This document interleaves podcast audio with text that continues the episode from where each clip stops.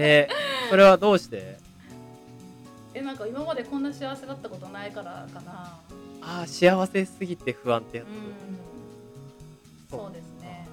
まあでも不安になってもしょうがないので、まあ幸せな方に目は向けるようにしてますけど、はいはいうんはい結構なんかやりたい暮らしができてるし、まあ、うん仕事は結構常にやりたいことをやるっていうコンセプトで仕事を選んできてますけど、今本当にやりたいことをやらせてもらっていてしかも無理なくできていて、うん。で空いた時間で自分の勉強とかもする余裕もあってうん。なんか自分の個人的な活動とかも積極的にやれてて、うん、その辺全部ひっくるめて今すごく幸せです。いい話だないやもさとはいえさうん。今後もうちょっとこうしたいみたいなのもなくはない。そんなこともない。うん。まあキャリアはこういう風に変えていきたいとかそういうのもあったり、まあ、子供もできたら嬉しいかなぐらいとかはありますけど、うん。うん。でもなんかそれでまた キャリアどちょっと違う方向に進んだり子供できたりすると、また変わるじゃないですか今の状況がまあね。そういうのまあ考えるとちょっと不安になりますね。あそうなんだ。古典ラジオでねはい、深井さんとかは割となんかこう変化を、うん。まあ、受け入れられる方が強い強いというかうんうん。なんか変化を受け入れられるようにしといた方がいいよねみたいなうん話をことあるごとにしてるかなって思うんで。割となんかね深井さんラブなあやなるさんはそういう紹ところも忘れた。解散ラブを強調しなきゃいけないんだったはいそうそうそう。そうなんかそういうところに対するなんだろう感度もあるのかなって思ったんですけどうん。ここは割と逆にあれか今は割とそのピークかもしれないっていうところがあるから、ここから変化するのがちょっとうん、うん、今そうですね。今ピークだからまあでも変化求めちゃう体質なんで。うん。全然多分次もまた新しいチャレンジをしていくとは思うんですけど、うんうんうん。まあその新しいチャレンジをした時になんか、うん、多分このピークは終わるんじゃないかって気 気がちょっとしているっていう。あ話です。まあでもうまくバランス取っていきたいですね。ーうんうんうん、まあ、これはどうだろうな。見方の違いなので一概には言えないけど、うん。多分そのシチュエーションが変わるとあのーそれぞれの優先度がガラッと変わるので、単純に過去と比較するっていうことはもしかするとなくなるかもしれないうん。なとは思う。そうですね。うんうん。まあその時幸せって思えるようにうまく自分の周りを整えていくのかなとは思いますけど、うんうん。じゃあこんな感じでそのねもうちょっとクラスの話も聞いてみようかなと思ってるんですけど、はい。そんなこうね転職でまあある種理想的なやりたい仕事と、はい。あの適度な余白の時間をはい。手に入れたあやなるさんは、はい。まあ、多分その暮らしの方にもねあのそのリソースを避けるようになったんだろうなって思うんうんですけうんど、なん。かそういうところで変わったこととかありました？かうーんまあこれ幸せって感じてる一番大きなところだと思うんですけどうん。去年結婚して家を買ったんですね。めでたい、うん。うん、新生活。うん。でやっぱその2つは結構ずっとしたかったことなんですよね。今すぐとかじゃないんだけどずっと結構若いと小さいというか頃からうんいつか、まあ素敵な帽子を買って家庭を持ちたいっていうのがあったので、まあ、そういえば本当は仕事辞めたいと思ってたんですよ結婚したら。そうなんだ。それも本当に去年まで思ってたんですよ去年一昨年。思へえって、まあ、結婚と家を買うっていうのでいろいろ話し合った結果続けることにしたんですけど、うん。うん、でまあまあ仕事はしててもしてなくてもどっちでもよかったんであの、自分の中で自分が描く幸せの中で必要だった結婚と、まあ、お家を買うっていうのが両方できて、うん。うん。それが結構今幸せだなって感じてる一番の理由かなと思いますね。うん。あの結婚する前から一緒に住んでたりとかはしたんですあはい。はい。結婚する前からちょっと一緒に住んでました。うんうん。うん。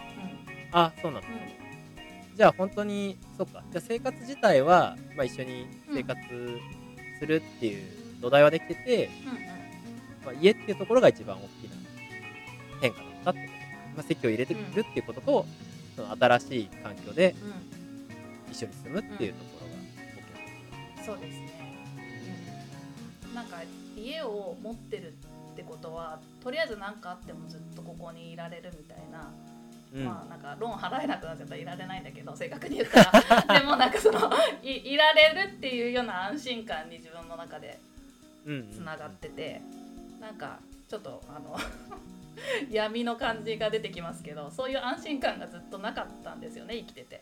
だから今なんかやっとその安心感を手に入れられたっていう感じがしてだからこそ多分ずっと続くかっていう不安も常につきまとってるのかもしれないんですけどそんな感じでなのでまあお家買っていろいろインテリアももともと好きなのでうんうん。インテリアやったり庭があるのでガーデニングやったりとかしてますね。はいはいはいはい。じゃあ結構その家っていうものが、その物理的な空間っていう以上にうん。割とこう精神的にうん。安心できる場所でもある、そうですね。深くなってきたな。下げられてる。うん。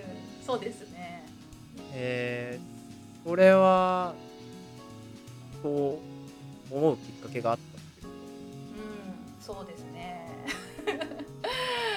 なんかあのどんどんなんか過去の話になっていくと高校生の時に親が離婚したんですよね。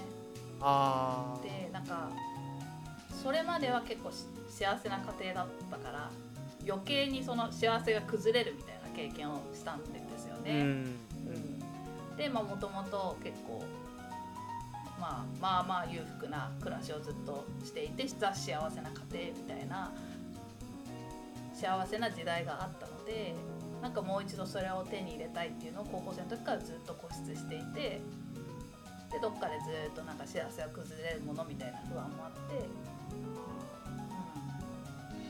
うん、で多分なんかやっと今、うん、手に入れられたみたいな感じになってんだと思います。この辺はこうなんかあれですね。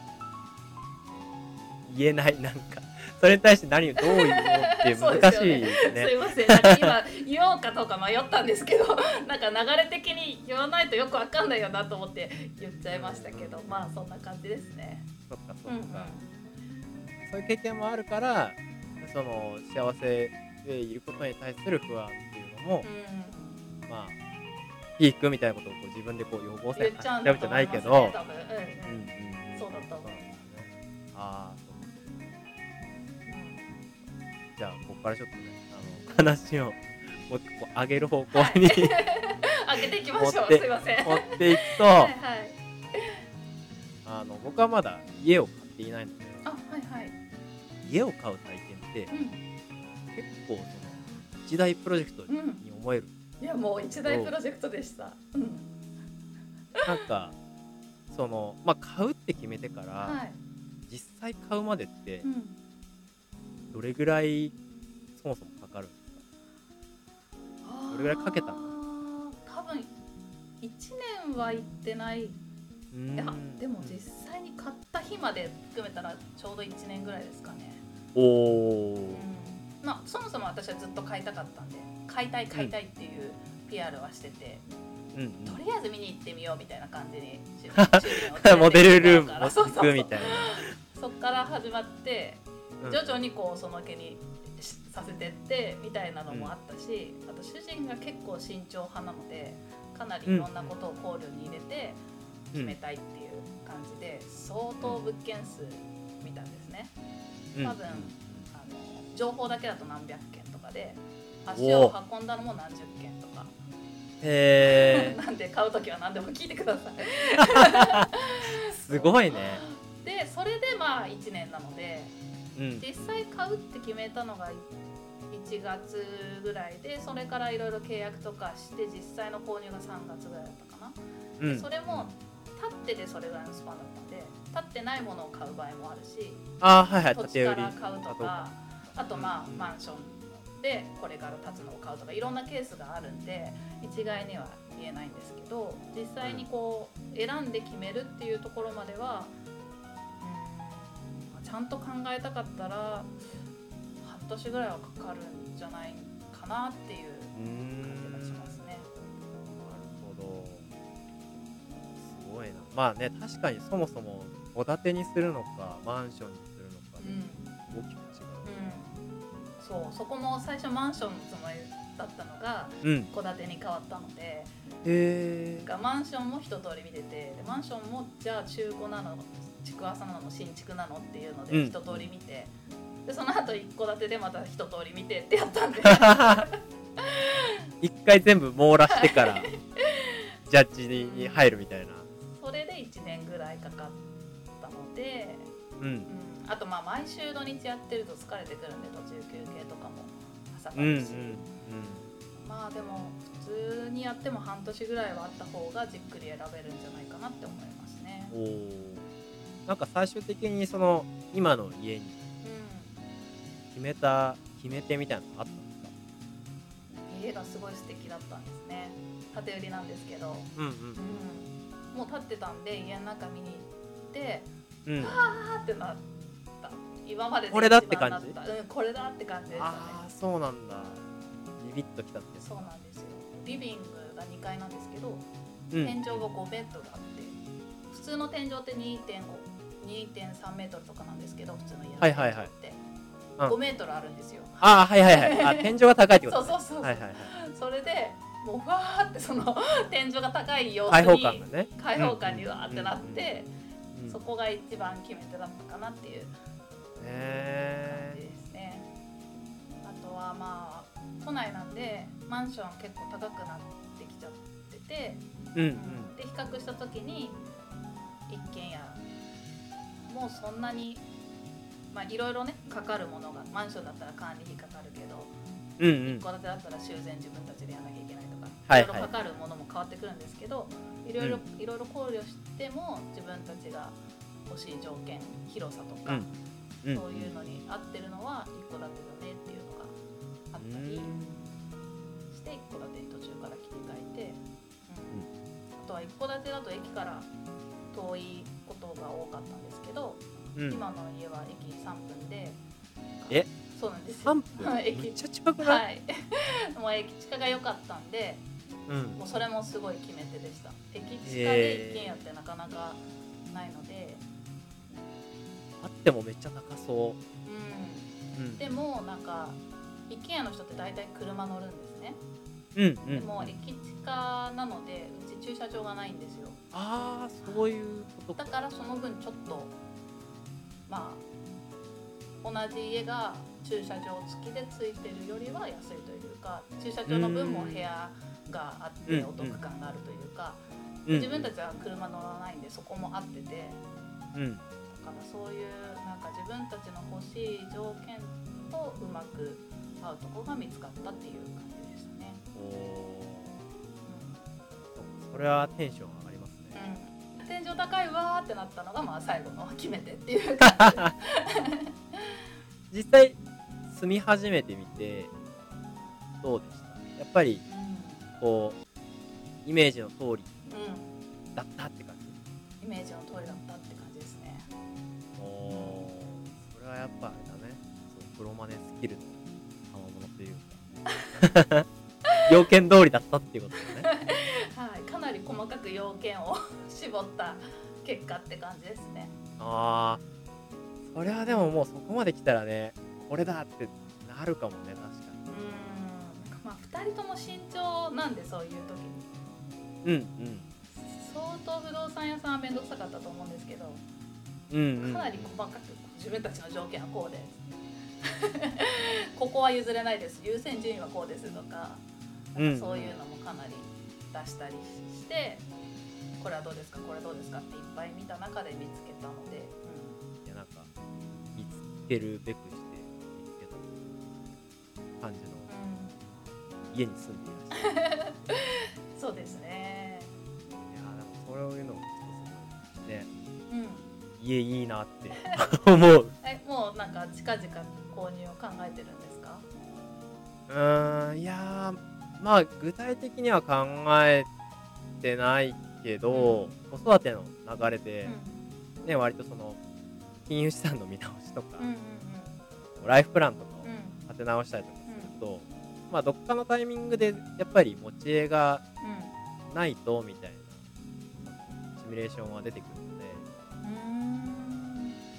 だからそれをいつのタイミングにするかとかまあなんかその自分の働き方暮らし方で言えばフルリモートで働けるんであればうん。そもそも都心にいる必要どんだけうん。あるんだろうみたいな。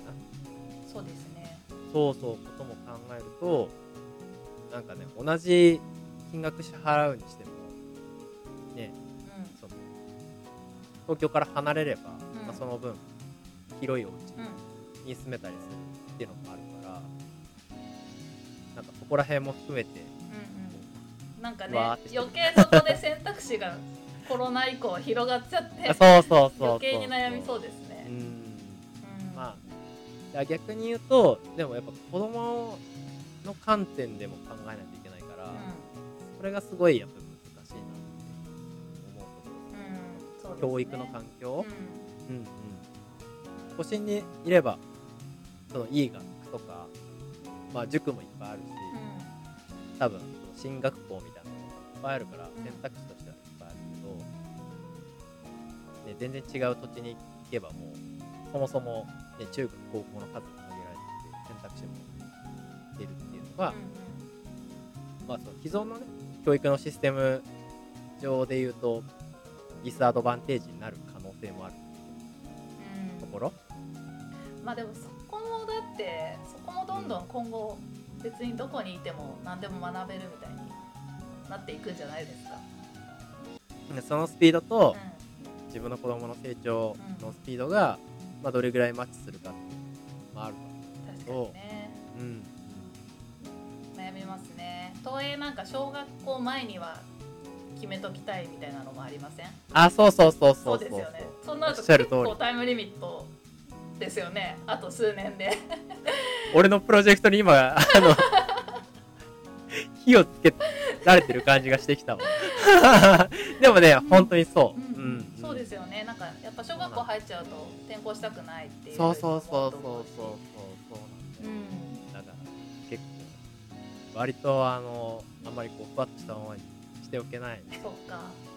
経験談はより詳しく個別にお伝えしますので 必要になったら聞いてください。そうですねはい。はい、ありがとうございます。じゃあ最後に、はいどうしようかな。えっと、コミュニティの話でもしますあ全然してなかったねコミュニティの話。そうそうそうもうこんなに掘り下げられるとはと思ってなんか嬉しくなって何でもかんでも喋っちゃってたけど。コミュニティ大事なねこれも私の精神状態を支えて私に幸せ感を与えてくれている大事な古典コミュニティの話をしておりませんでした。はい、まあ、あの、僕も、柳さんもね、うそれこそ去年の6月ぐらいん、そうですね。もうじき4 1年ですね。ねえねえ、そうだよね。あの、当時は Slack で試験的に運用が始まって、うん。ね、なんだかんだで1年ぐらいうん。になるんですけど、うん。どうどうですか？あの、あやなるさんは割とこう、いろんなところをしっかり土台作りいやいやそんなことないですけど、うん、なんか。きりしてきてるなっていう感じなんだけいやいやいやあの少しでも深井さんのお力になれればと思って。ど おここで出してきた。まあ自分の、ね、コミュニティ運営をやそう他でやっている経験で活かせる部分があればと思って時々ね、偉そうになんかこういうのどうですかみたいな話をさせてもらったりはしてますけど。うん。基本的にはもうやっぱり、ね、コミュニティはコミュニティに属する皆さんで作っていくものなのでうん。なんか皆さんありきでここまで盛り上がってるなっていうのは日々すごく感じていて。うん。うんなんか古典ラジオ好きな人って本当に本当にいい人ばっかりですよね。皆さん教養のある方々が多いですしこうやっぱりいろんな価値観を尊重できたり相手の気持ちを思いやってコミュニケーションができる方々ばっかりでずっとこう古典ラジオで大事だって話してるようなことを共感している人たちが集まってくるからこうなんだろうなっていうのを日々感じて嬉しいなって思ってます。最後変になっちゃった。いやいや、はい。でもね盛り上がってないよりかは盛り上がってる方がね、うん。やっぱりなんかこう嬉しいですよね。うん。何かしらで。深井さんが嬉しいだろうなって思って 嬉しいなって思ってます。ね確かに確かに。まあねちょいちょいねあの、まあ、深井さん直接ってことはあんまり最近はなくなったけど。うんまあひなさんだったりとかねたまにこういうことこういう意見があるんですけどどうですか？みたいなねご意見くださいみたいなやりとりとかもあるんですね。割とこうなんだろうなちゃんと古典ラジオを応援している人たちうん。がマジレスをしていく感じはすごいいいなってああそれもいいですね。思ってみたりして。うんうん。もう1年かなんかあっという間ですねあっという間ですね。うん。なんか本当に生活の一部になってしまっていてうん。私にとっては。ここでいろんな方と出会えたことでまた価値観とかが本当広がりましたし、うん。うん、本も読むようになったし。そうそうそう本も読むようになったし。本当ですよ。いやー本当入ってよかったなって思ってますね。いやー刺激がねたくさんありますけどね、えー。なんかちなみにね、あのはいせっかくなんであやなるさんが、うん。例えばコミュニティメンバーなのでうん。次誰かと対談したいみたいな人っていたりするんですか？次誰かと対談したい。あゲストに呼んでほしいってことですか？あまあ例えばね。えー、もう皆さんに呼んでほしいですけど私は結構イムさんのファンですね。うんああ KBK ラジオ。はいでも緊張しちゃうかも。あんまり話したことないから。そっかそっか。声が好きです。私声フェチなんですよね。そうなんだ。で深井さんの声も大好きなんですけど、うんイムさんの声もいいですね。おなるほど。これはまたいいカミングアウトが もらえたんじゃないかな。そういう意図で対談誰に呼ばれたいって聞聞かれたわけじゃないのに これでもねここまで来てイムさん誘わないわけにはいかないんじゃないの？みたいな。やらしい振り方をしとこう。いや大丈夫です。大丈夫ですね。だってこの対談を聞いてくれてたら、うん。ちゃんとあやなるさんはゲストの時はゲストのエピソードトークしてくれるっていうこと。うん。証明されてるわけです。安心してください。ね。好きに掘り下げていただいて。はいありがとうございます、はい。じゃあ今後なんかコミュニティでこんなことやっていきたいとかってもしあれば。まあ樋口塾の話でもいいですけどね。こんなことやっていきたい。そうですね。なんかあんまりその自分がリードしたいみたいなのはうん。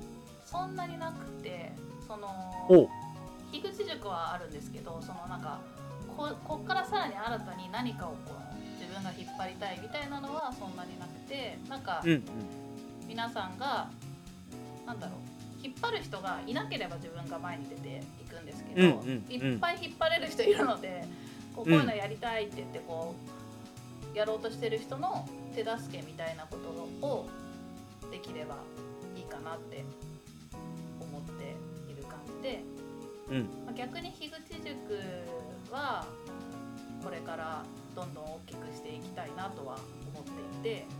うんうん、ちょっとリスナーコミュニティに限らず他の方々も誰でも参加できるような形とかをちょっともともとね構想していたのでそれを具体化していけたらなっていうふうに思っていますね。なるほど。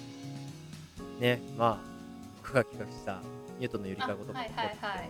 うんうん。いいですよね。ああいうの新しいこうどんどん皆さんの中から自然と生まれてくるので、そういうところはなんか、ポート側に回れたらいいかなっていう気持ちでいる感じで、はい、それもなんか皆さん何かあればあの 相談したいとか言ってくれればサポートする気満々なんですけど 皆さんなんか割と遠慮されていて 手伝いましょうかとか言うとああいいんですか？ありがとうございますってなるけどうんうん。向こうからはなかなか言ってこないので。うんうんウェルカムだぞとみんな私みたいに言いたいこと言えばいいのにって。はいはいはい。